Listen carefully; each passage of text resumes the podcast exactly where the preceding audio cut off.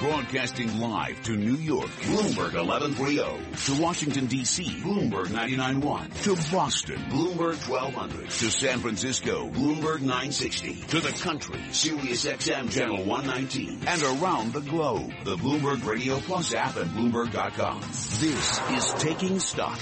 I'm Kathleen Hays along with Pimm Fox. We see a sell-off in the U.S. Treasury market after the Federal Reserve makes it pretty clear that they are watching the data and looking to see if they will warrant the next interest rate increase at their meeting in June, Pimm. I think that's significant. It's not like the Fed is looking for reasons to slow down. It looks like a number of members are ready to make the move if the data support it.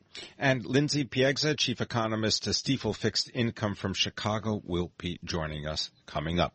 Right now, let's go to Charlie Pellet in the Bloomberg Newsroom for a Bloomberg Business Flash. And uh, thank you, Pimm. I thank you, Kathleen. Since our last update, we now have NASDAQ turning lower, so the Dow, the S&P, NASDAQ all trading down. This update brought to you by Sector SPDR ETFs. Why buy a single stock when you can invest in the entire sector? Visit Sector SPDRS.com or call 1-866 Sector ETF. If you're just joining us, we got minutes from the Federal Reserve today. Uh, just about 31 minutes ago, policymakers signaling a willingness to raise borrowing costs in June. The S&P 500 index now lower after advancing seven tenths of 1%. Stocks favored for high dividend payouts fell as treasury yields spiked. Banks rallying on the potential for higher rates to boost profits. The 10-year down 26 30 seconds, yield 1.86%.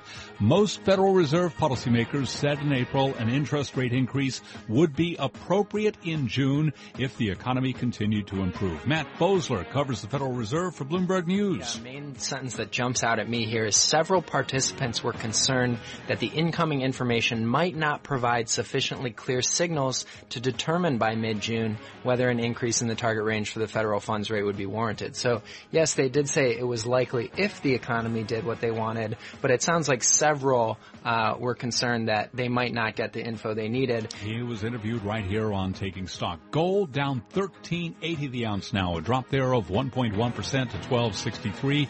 Crude oil giving up earlier gains down 20 cents a barrel now, 48.10 on West Texas Intermediate, a drop there of 0.4%. S&P again down 11 11, a drop of six tenths of 1%, 232 on Wall Street. Now a look at other news.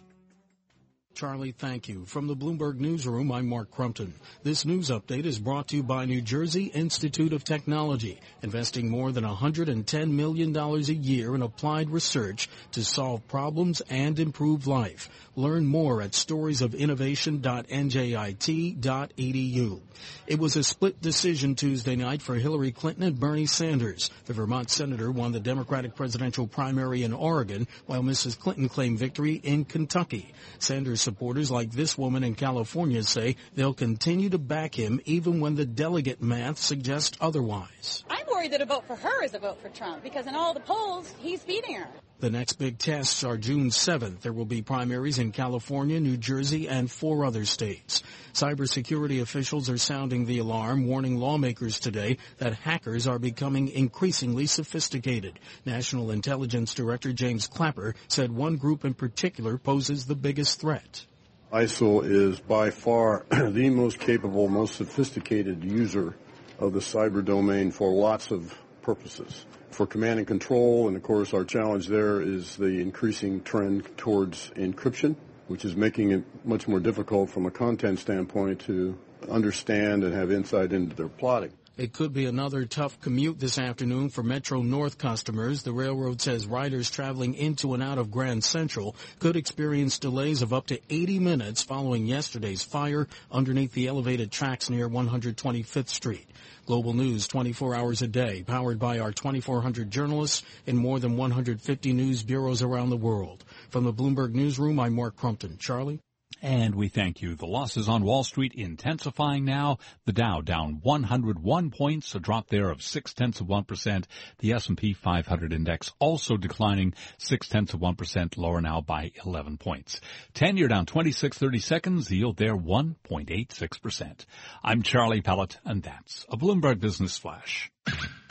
You're listening to Taking Stock with Kathleen Hays and Pimm Fox on Bloomberg Radio. A majority of Federal Reserve officials are they prepared to raise the central bank's benchmark interest rate in June as long as the recovery remains on track?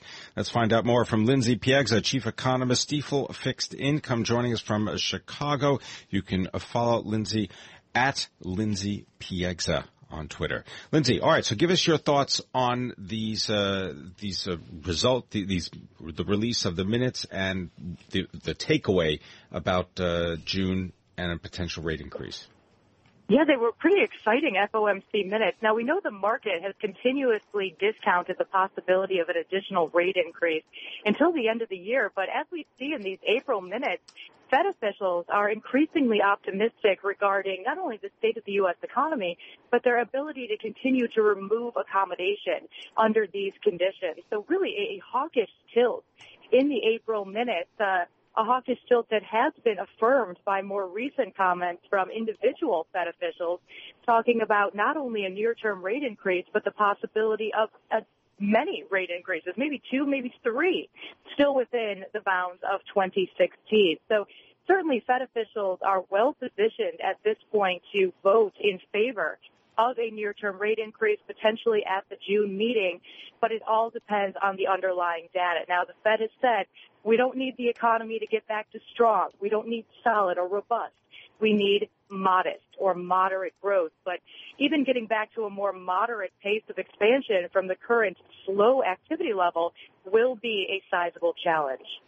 Well, Lindsey, uh, you are in the camp that has been more cautious on the economy, more concerned about the economy. Are you concerned then that there's a, a, body, perhaps majority on the FOMC now, that see enough strength and uh, and uh, not inflation may be far from tar- target, but moving in the right direction. And the other thing they like to talk about, I think John Williams of the San Francisco Fed stressed this when we spoke to him just a couple weeks ago in an interview. It's normalization. It's not tightening. You know, Esther George said that.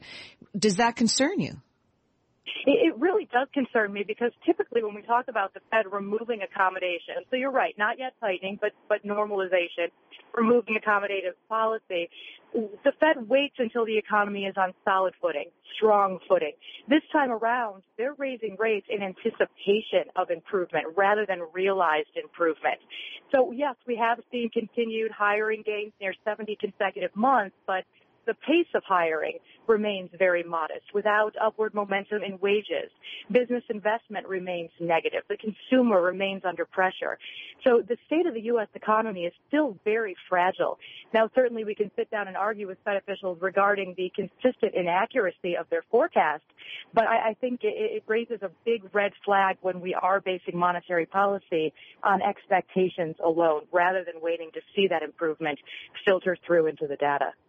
Lindsey, uh, the uh, president of the Federal Reserve Bank of Minneapolis, Neel Kashkari, uh, previously has said that investors' obsession with interest rates is misguided and that they should be focused on more important economic issues. What's your reaction? I, I think I think that's exactly right, but I think the Fed has no one to blame but themselves. Uh, the constant will they, won't they uh, saga has been drawn out for years with the market sitting on the edge of their seat. And had the Fed actually begun this normalization process back in 2011 when they had a wide open window, we certainly would be in a very different place this time around. So I, I think the Fed in good part can be blamed for all of the hype surrounding even a 25 basis point increase.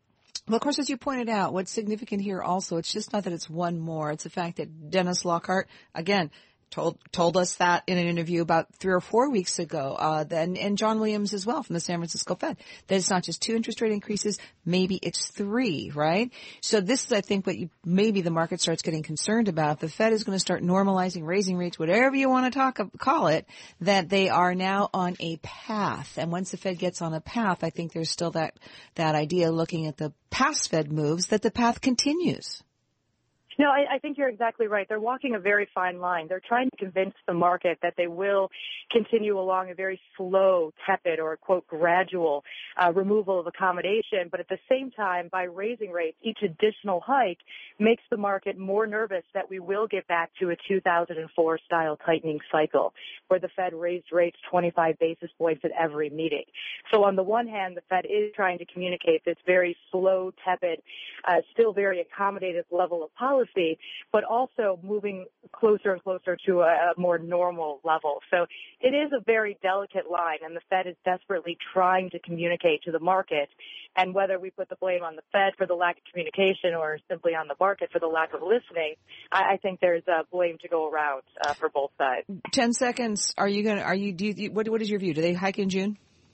I think they certainly are well positioned to go. If the data continues to improve, I think they're going to be hard pressed to bypass June. However, if the data disappoints and the ongoing volatility surrounding the Brexit begins to ratchet up, I think they have more than enough excuses to wait until September. Lindsey Piegza, thanks so much for joining us, giving us yet another view on the Fed's minutes from their April 27th meeting. She's chief economist at Stifel Nicolaus and Company. Kathleen Hays, Pimm Fox, Taking Stock, Bloomberg Radio. The Fed in Focus is brought to you by Willoughby's since 1898. New York City's boutique camera store for precision crafted Hasselblad and Leica cameras, plus a full selection of GoPro action adventure cameras. Willoughby's, corner of 5th Avenue and 31st Street.